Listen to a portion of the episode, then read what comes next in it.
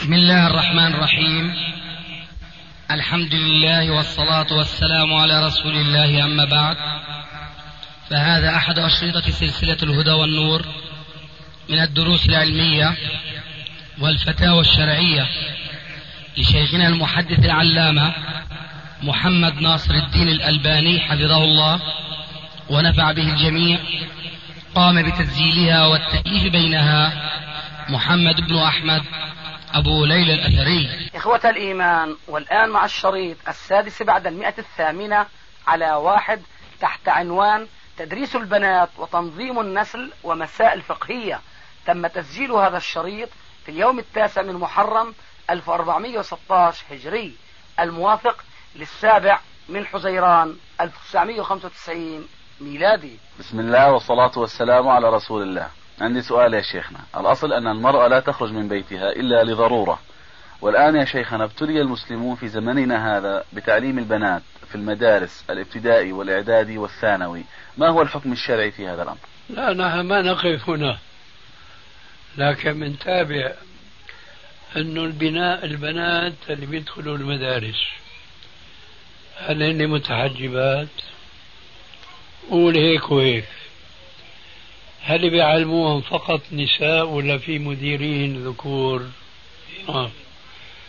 فلو فرضنا أنه مدارس البنات قائمة على الحدود الشرعية. ما في عنا مانع أبدا لأنه العلم ليس آه، مخصصا بالرجال دون النساء.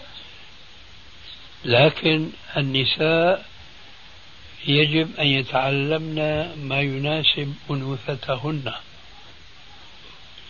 ولذلك نحن ما نمسك الموضوع من هالمنطلق أنه هن أمرنا أن يقررن في بيوتهن. هذا صحيح. لكن نحن نعلم من سنة الرسول أنه كانت النساء يخرجن إلى المسجد مع أنه كما قال عليه السلام وصلاتهن في بيوتهن خير لهن.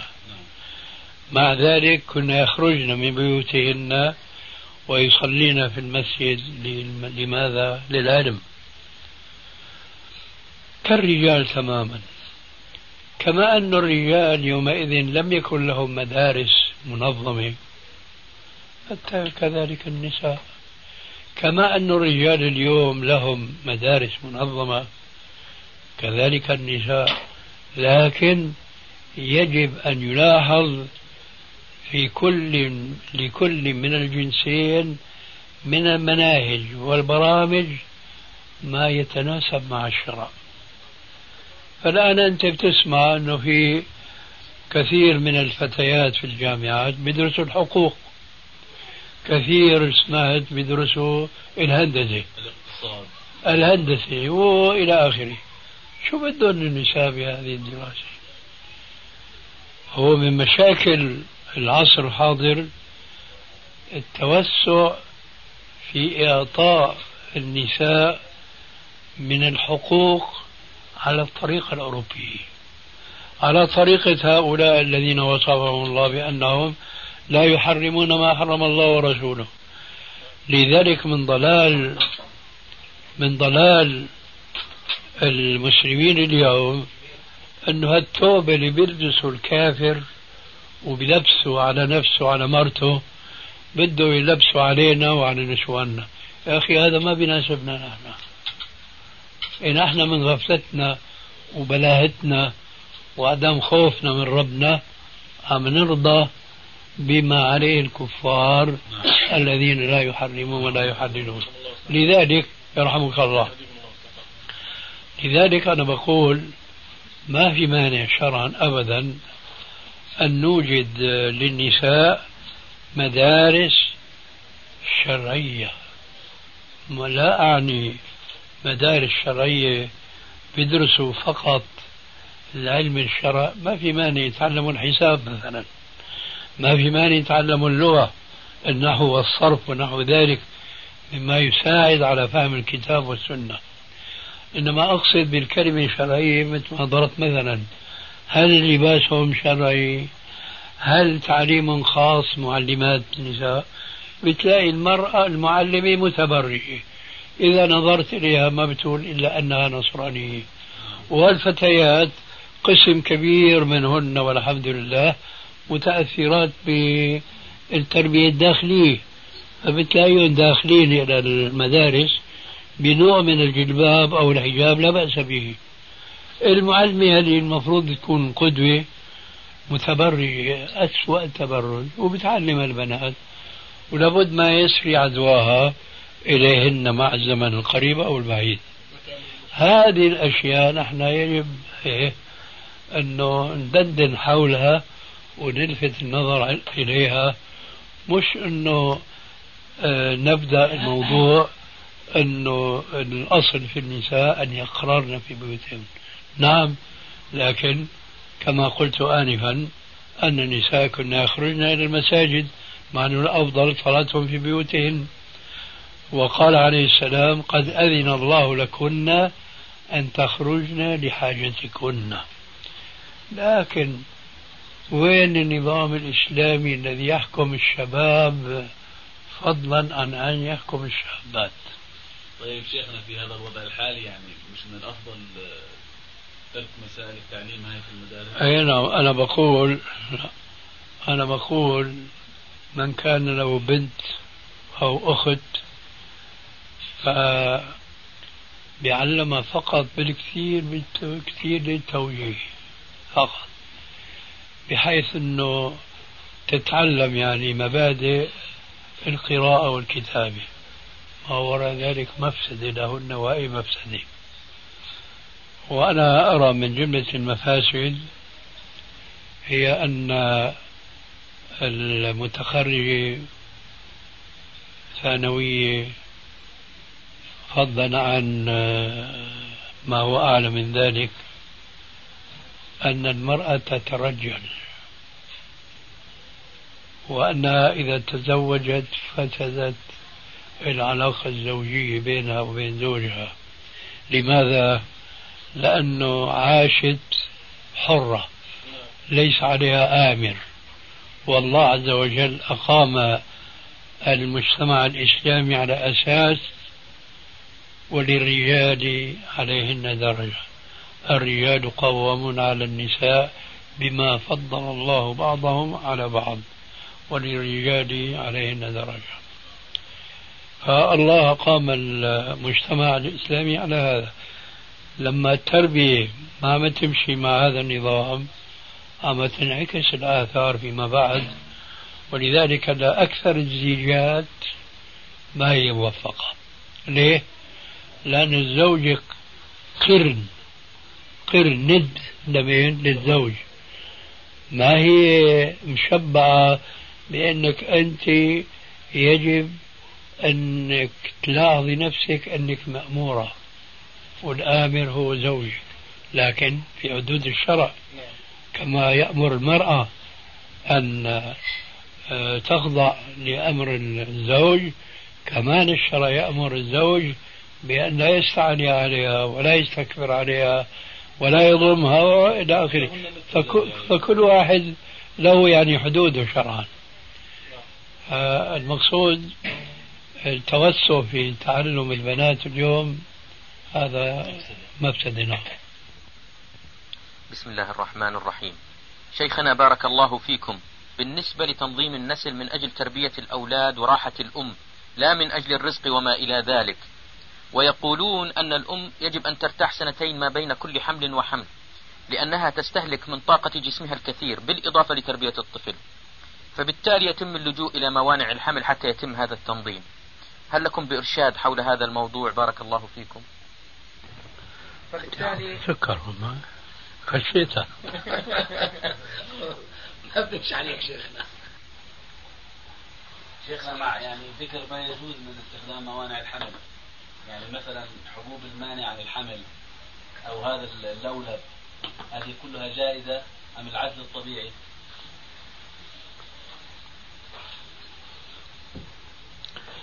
الذي ينبغي على كل مسلم متزوج بل وغير متزوج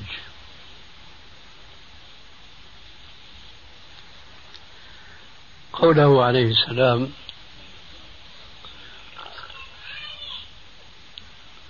تزوجوا الولود الودود فإني مباهم بكم الأمم يوم القيامة. تزوجوا الولود الودود فإني مباهم بكم الأمم يوم القيامة. هذا الحديث واضح الدلالة جدا. أن الرسول عليه السلام يحب أن تتكاثر أمته. وهذا التكاثر هو ليس مصلحة مادية كما تنبه لها بعض الساسة من الأوروبيين وأعني بالذات هتلر حينما فرض معاشا وراتبا لكل مولود يجد بين زوجين. فإنه كان عنده شيء من العقل السياسي الحربي. عرف جيدا أن الأمة التي تريد أن تتحكم بالشعوب الأخرى لا بد أن يكون نسلها وافرا كثيرا. ولذلك اتخذ قانونا على خلاف ما يتخذه بعض الدول اليوم وما بهمنا الدول الكافرة الذين نذكر دائما أن الله وصفهم بأنهم لا يحرمون ما ولا يحللون ما حرم الله ورسوله لا يحرمون إلى آخره. في الآية المعروفة قاتلوا الذين لا يؤمنون بالله ولا باليوم الآخر ولا يحرمون ما حرم الله ورسوله ولا يدينون دين الحق من الذين أوتوا الكتاب حتى يعطوا الجزية عن يد وهم صاغرون.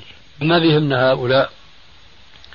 لكن بهمنا بعض الدول كما يقولون اليوم العربية. ونحن لا نقولها إلا إسلامية. يتخذون هذه القوانين التي تحد من تكاثر المسلمين.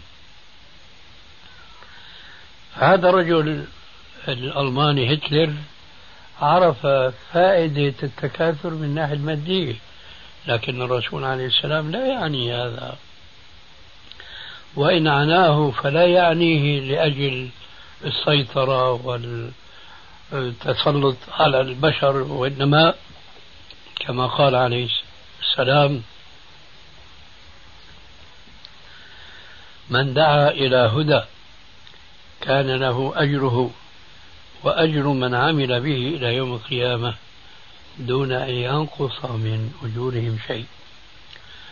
ولذلك جاء في حديث مرسل. إسناده صحيح لكنه مرسل فهو في النتيجة ما نستطيع أن نجزم بأن النبي صلى الله عليه وسلم قد نطق بهذا الحديث لكن معناه صحيح بشهادة الحديث الأول. ما هو هذا الحديث المرسل؟ قال أنا أكثر الأنبياء آه، أجرا يوم القيامة. لماذا؟ لأنه أكثر تبعا وأمة. لهذا المعنى المفهوم من الحديث الأول والمؤيد من الحديث الآخر قال عليه الصلاة والسلام تزوجوا الودود الولود فإني مباهم بكم الأمم يوم القيامة. بكثرة الأجور يعني التي تصله بسبب تكاثر أمته.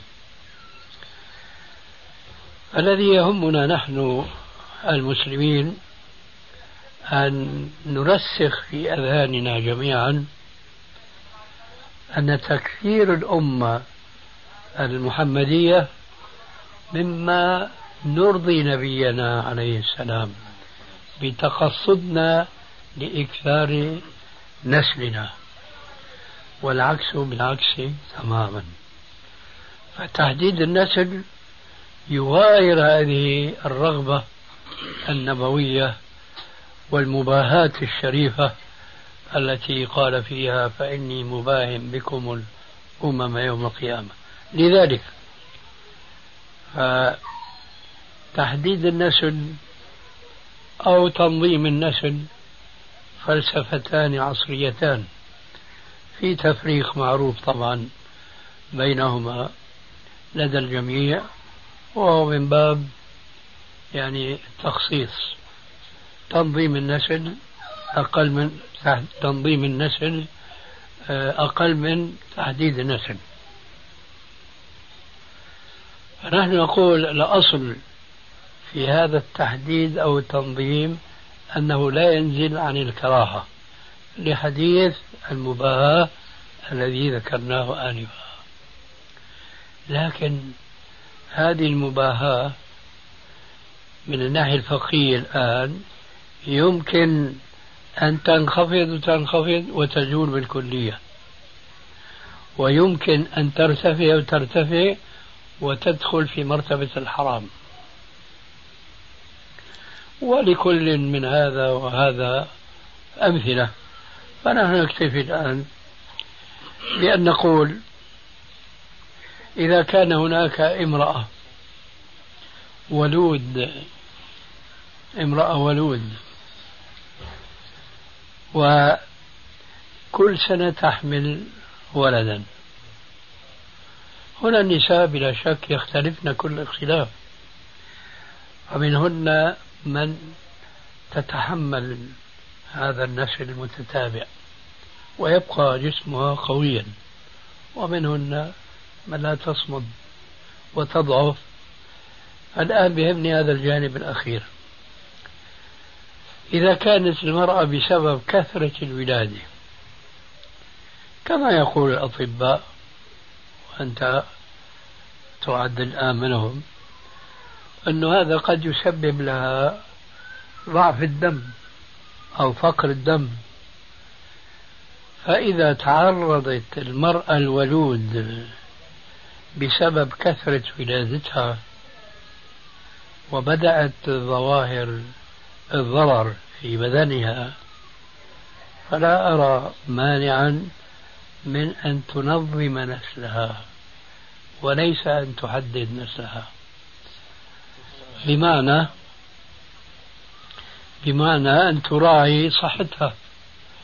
فإذا وجدت صحتها عاد إليها نشاطها وقوتها امتنعت عن التنظيم المزعوم.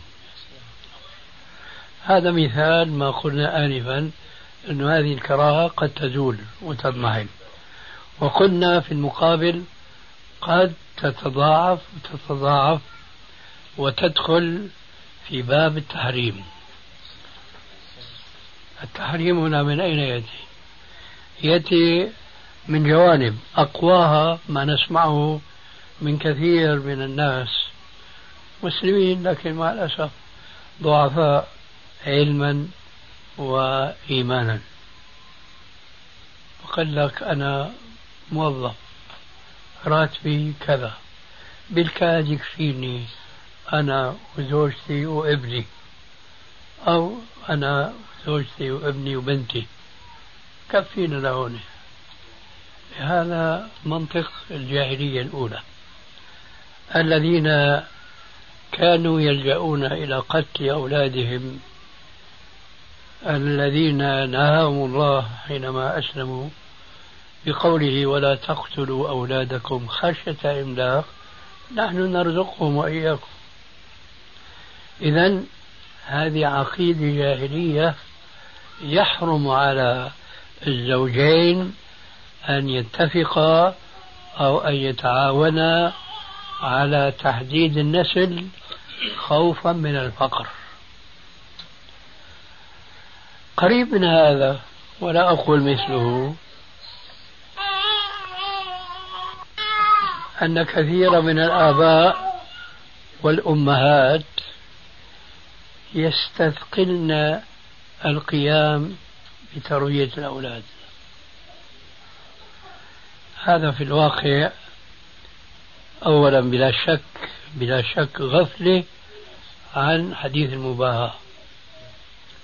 غفلة تامة عن حديث مباح ثانيا يصحبها غفلات غفلات كثيرة وكثيرة جدا عن ثمرة تربية الأولاد. إن عاشوا بل وثمرة تربية الأولاد وإن ماتوا. أما إن عاشوا فواضح جدا يكون هذا الولد الذي عاش مسلما على الأقل مسلم يشهد أن لا إله إلا الله وأن محمد رسول الله وبخاصة إذا كان يصلي ويصوم فهنيئا لأبويه. حسناته كلها تكتب في صحيفتهما. خاصة إذا كان وراء ذلك طلب العلم الشرعي إلى آخره فيكون الأبوان يعني غريقان في الحسنات من حيث لا يشعرون بسبب إنسالهم أولا لهؤلاء الأولاد ثم صبر على تربيتهم حتى بلغوا مبلغ الرجال. قلنا هذا إن عاشوا وإن ماتوا. العجيب أن الأجر بالغ جدا لدرجة أنه لو جاز لتمنى الإنسان أن يتزوج ويتزوج ويتكاثر أولاده ويموتوا ويكون له أفراطا. لقول عليه السلام ما من مسلمين يموت لهما ثلاثة من الولد لم يبلغ الحنث إلا لن تمسه النار إلا تحلة القسم. إلا لن تمسه النار إلا تحلة القسم. قالوا يا رسول الله واثنان. وقال ما من مسلمين يموت لهما ثلاثة من الولد. إلى آخر الحديث. قال واثنان يا رسول الله. قال واثنان. لن تمسه النار إلا تحلة القسم. قال الراوي حتى ظننا أنه لو قال قائل وواحد يا رسول الله لقال وواحد إذا الأولاد فائدتهم إن ماتوا أو إن عاشوا لا تقدر. ولذلك فهؤلاء الذين يحاولون التحديد أو التنظيم هم في غفلتهم ساهون. وأظن هذا الجواب شمل كل الأنواع فكل إنسان بقى بقدر الوضع الذي يتناسب معه. وأنا أقول أن هذا أخونا أبو أحمد بيعرف أنه الشيخ الذي ابتلي به بيده بس للعشاء لكنه بيعرف إذا دخل بقى في الحديث هينسى العشاء وسبحانك اللهم وبحمدك وأشهد أن لا إله إلا أكرمك الله يا شيخنا إخوة الإيمان والآن مع مجلس آخر شاب يسأل يقول أنا أريد الزواج من الثانية ووالدتي رب هذا الأمر علما أني بحاجة لزوجة ثانية أما قولك من الثانية فخطأ. نقول من ثانية. من ثانية. نعم. مم. إيه؟ والدتي رفض مبدأ الزواج من الثانية كلية. الأولى. والدته مش والدته. زوجته موافقة. وزوجته زوجته. موافقة. طيب. والدته رفض الأمر كلية. المبدأ من أساسه رفضته وهو بحاجة. طيب الحقيقة بالنسبة لرفض الأم للتعدد يجب أن يدرس معها من الناحية الشرعية بمعنى هل هي ترفض الحكم الشرعي؟ هذا أمره خطير جدا. نعم. أو لا ترفضه وهي تقبله كما تقبل كل النساء المسلمات مبدأ التعدد ولكن لا يطيب لهن التعدد. فإن كان الأمر الأول فلا يصغى إليها مطلقا. نعم. إن كان الأمر الثاني كما هو الغالب بالنسبة للنساء المسلمات فهنا ينظر إلى الولد الذي يريد أن يعدد. فهو له حال من حالتين. إما أن يكون يعني مضطرا حينئذ لا تلتفت أيضا لأمه لا يلتفت لأمه ولا يطيعها. أما إن كان من باب يعني غير اضطرار وإنما من باب تحقيق أمر مشروع في القرآن فانكحوا ما طاب لكم من النساء مثنى وثلاثة ورباع فحينئذ يجب عليه أن يطيع أمه. واضح؟ نعم شيخنا قلنا هو يخشى على نفسه الفتنة. آه أنا أعطيتك الجواب. جيد. هل نعتبر هذه النقطة من الاضطرار؟ طبعا. شيخنا لو أنا سمعت منك إجابة سؤال معين وأحد الناس سألني عن هذا السؤال. وأجبته. علما أني أنا يعني ما عندي العلم الكافي. أجبت بناء على إجابتك أو إجابة أحد المشايخ. هل علي إثم؟ هو نرجو أنه ما يكون عليك إثم لكن ما بيكون أحسنت. وإنما عليك أن تقول أنا سمعت من فلان كذا وكذا. نعم. لأنه هنا قد يترتب بعض المفاسد من حيث لا لا يريدها هذا الناقل أول ذلك أنه قد تعود المفسدة عليه وهو أمر واقع اليوم مع الأسف الشديد. فإذا سمعت من زيد فتوى ومن عمرو فتوى. ومن أحمد فتوى وإلى آخره. وكل ما سئلت عن مثل هذه الفتاوى أجبت بها. ولا تنسبها إلى قائلها. هؤلاء الذين يسألونك يتوهمون أو بالمعنى الأدق توهمهم أنك عالم. هذه مفسدة تعود إليك. ثم قد تتوسع دائرة المفسدة فينقلها الناقل أيضا إلى آخر وهكذا يكثر آه، تطبيق النبوءة التي تنبأ بها الرسول عليه الصلاة والسلام الذي قال في الحديث الذي رواه البخاري ومسلم من حديث عبد الله بن عمرو بن العاص رضي الله عنهما قال قال رسول الله صلى الله عليه وآله وسلم إن الله لا ينتزع العلم انتزاعا من صدور العلماء ولكنه يقبض العلم بقبض العلماء حتى إذا لم يبق عالما اتخذ الناس رؤوسا جهالا فسئلوا فأفتوا بغير علم فضلوا وأضلوا ولذلك نرى نحن أن من لم يكن عالما وإنما هو ناقل فعليه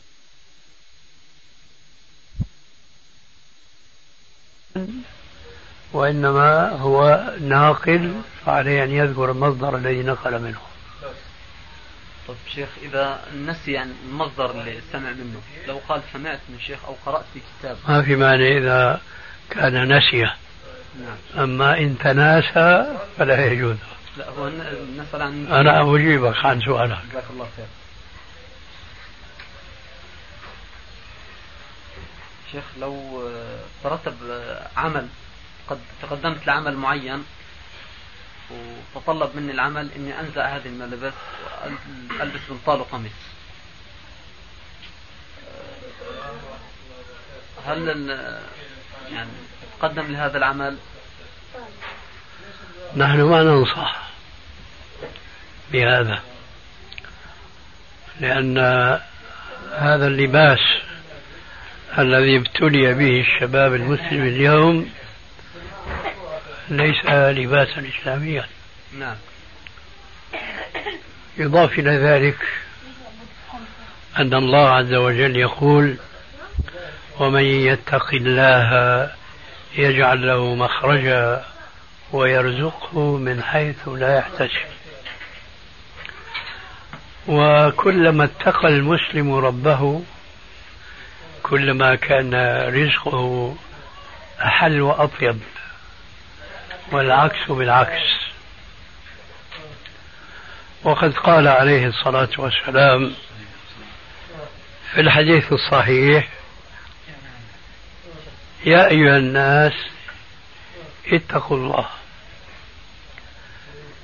فإن نفسا لن تموت حتى تستكمل رزقها وأجلها. فأجملوا في الطلب فإنما عند الله لا ينال بالحرام فإنما عند الله لا ينال بالحرام. هذا هو الجواب. هيا شيخنا ما حكم الصلاة خلف من يلحن في الفاتحة بدل أن يقول الصراط المستقيم قل المستقيم. بالعامية. نعم. إذا تيسر لك من هو خير وأقرأ منه فعليك به. وإن لم يتيسر فصلاتك من خلفه صحيحة ووزر لحنه عليه نفسه. لقوله عليه الصلاة والسلام في حق الأئمة يصلون بكم فإن أصابوا فلكم ولهم وإن أخطأوا فلكم وعليهم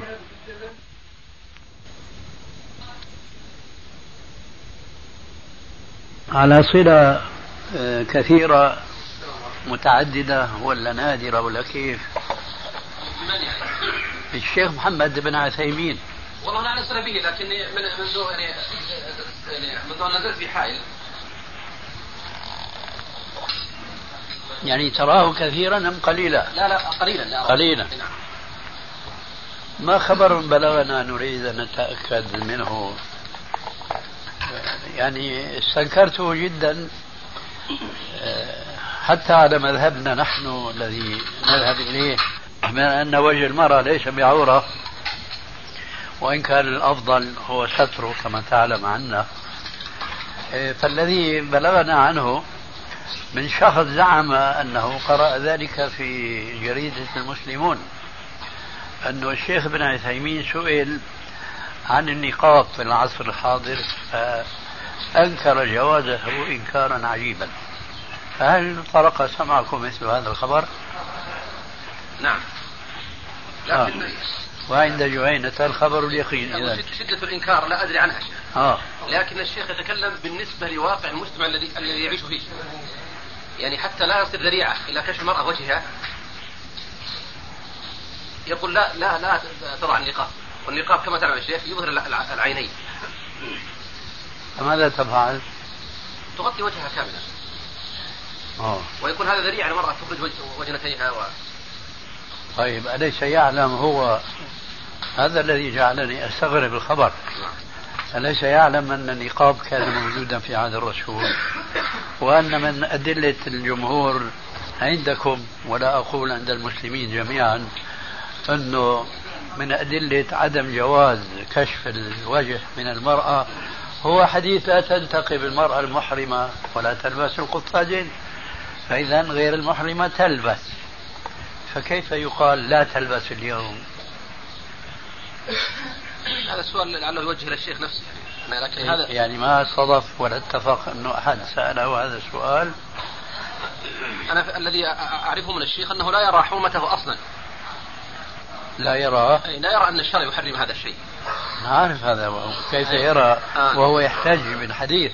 لكن نعم. كيف يقول الان لا يجوز النقاط كما و... ذكرت لك من هذا الباب يا شيخ. إيه لكن ماذا يفعل مع الحديث؟ الله أعلم الله أعلم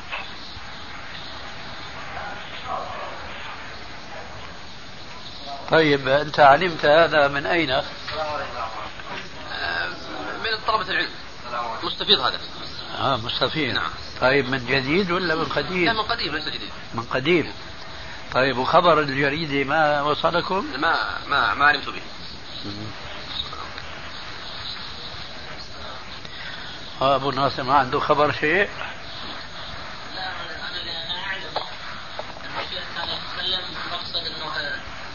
بعض النساء عندنا هنا اخذوا يرخون البرقع ويطلع من الوجنتين فهو تكلم من باب الفتنه كلام الشيخ محمد بن عثيمين نفس كلام الشيخ عبد الله لا ليس نفسه وما أظن أبو عبد الرحمن يقول هو نفسه ألا ترى أما أما العلة لا أقول ما لا لا لسنا الآن في العلة. البحث في المساحة.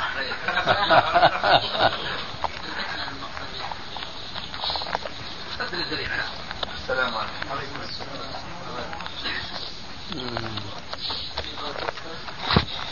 لا طيب شو رأيك؟ هل هنا يقال سدا للذريعة هل يشرع هذا القول؟ ثبت الشيخ قائل ثبتوها. ثبتوها مصدرين موثوقين. لكن بينهم لكن بينهما نوع اختلاف. آه، أبو ناصر ينقل عنه ما يقرب قبول الرأي وهو أن المرأة المتنقبة تنزل النقاب إلى ما يشمل الخد ليس فقط العين. الأستاذ هنا أبو العبد ما ذكر هذه المساحة الواسعة. على كل حال آه، قيل في تعليل هذا الخبر بأنه من باب سد الذريعة. فكان سؤالي ما رأيكم معشر الحاضرين في هذا التعليل؟ هل يجوز القول بمنع لا أقول تحريم لأن الحقيقة ما أدري ماذا كان تعبير الشيخ محمد ابن عثيمين. تحريم شيء مباح بعلة سد الذريعة علما أن هذا الشيء المباح كان موجودا في عهده عليه السلام والعلة قائمة. نعم.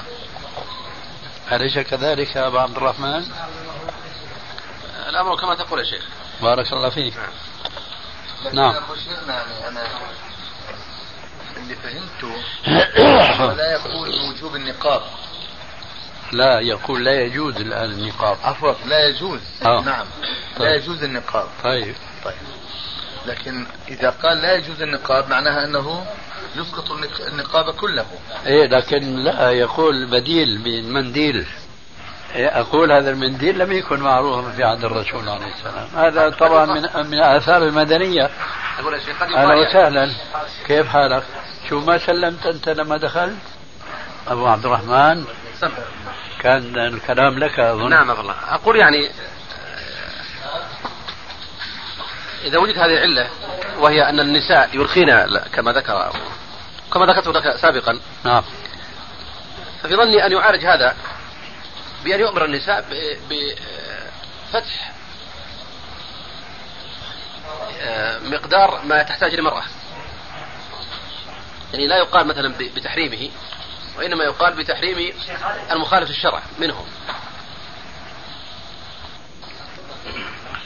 أنا الذي أراه والله أعلم.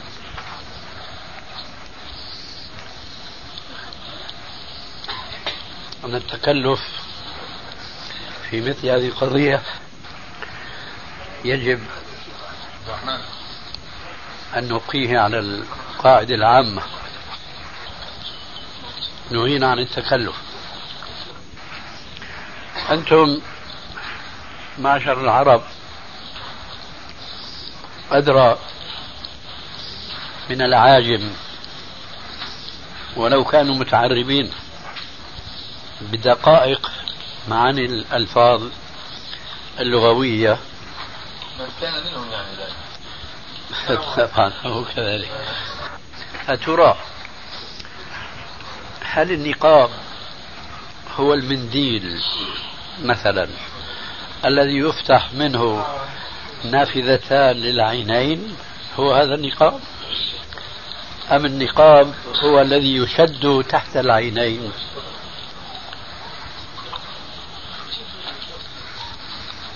الثاني وليس الأول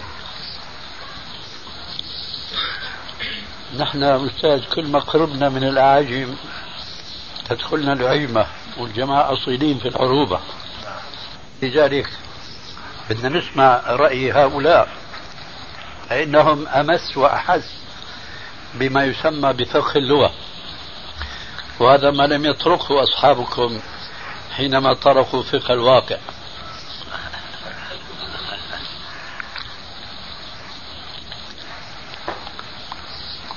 أترى النقاب ما هو؟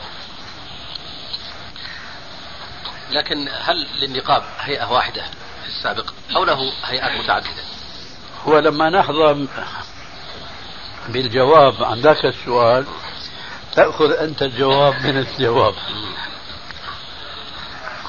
أنا لا أعلم هذا الشيء جزاك الله خير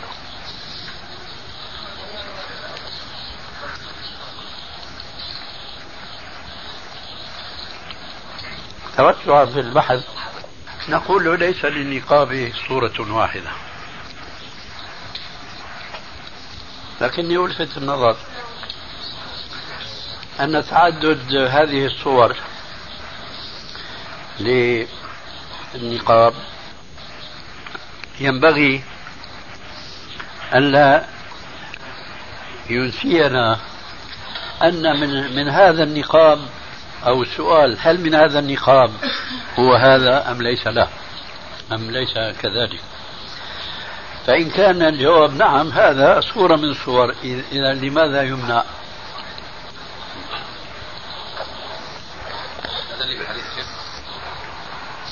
ما سألتك إلا لنستفيد من حديثك. نعم. بارك الله فيك. يعني ألا ترى يا فضيلة الشيخ أن هناك من الأحكام ما يتغير بتغير الزمان وفساد الزمان والأحوال. هذا الكلام خطأ على إطلاقه. صحيح. نعم. الأحكام تتغير بتغير الزمان والمكان. نعم. لكن هنا يرد سؤال. هل الأحكام المنصوص عليها أم التي بنيت على اجتهادات لبعض العلماء؟ يعني أريد أن توجه لي هذا المثال بارك الله فيك. مثلا لما أن بعض الصحابة زاد حد الخمر إلى ثمانين وبعض وأوقع الثلاث ثلاث هل هذا له أصل شرعي؟ يكفي أنه صدر من الصحابة. وهم القدوة. لكن هذا بارك الله فيك ينبغي أن لا ينسينا هذه الحقيقة العلمية الهامة جدا. لا, لا أشك في هذا نعم. أننا إذا أخذنا تلك القاعدة على إطلاقها وعمومها وشمولها معناها أفسحنا مجالا كما يتصرف كثير اليوم من الناس لإباحة ما حرم الله من الربا ونحو ذلك. هذا صحيح. آه إذا لابد من تضييق دائرة ذلك. ابن تيمية رحمه الله له بحث هام جدا في كتابه اقتضاء الصراط المستقيم مخالفة أصحاب الجحيم حول التفريق بين البدعة وهي كما تعلمون عنه عامة كل كما قال عليه السلام كل بدعة ضلالة. وبين المصلحة المرسلة. هذه تشبه تماما من حيث أنه في اتصال بين الأمرين وافتراق دقيق جدا. يقول في جملة ما يقول أنه هذا البحث يطول الأمر الحادث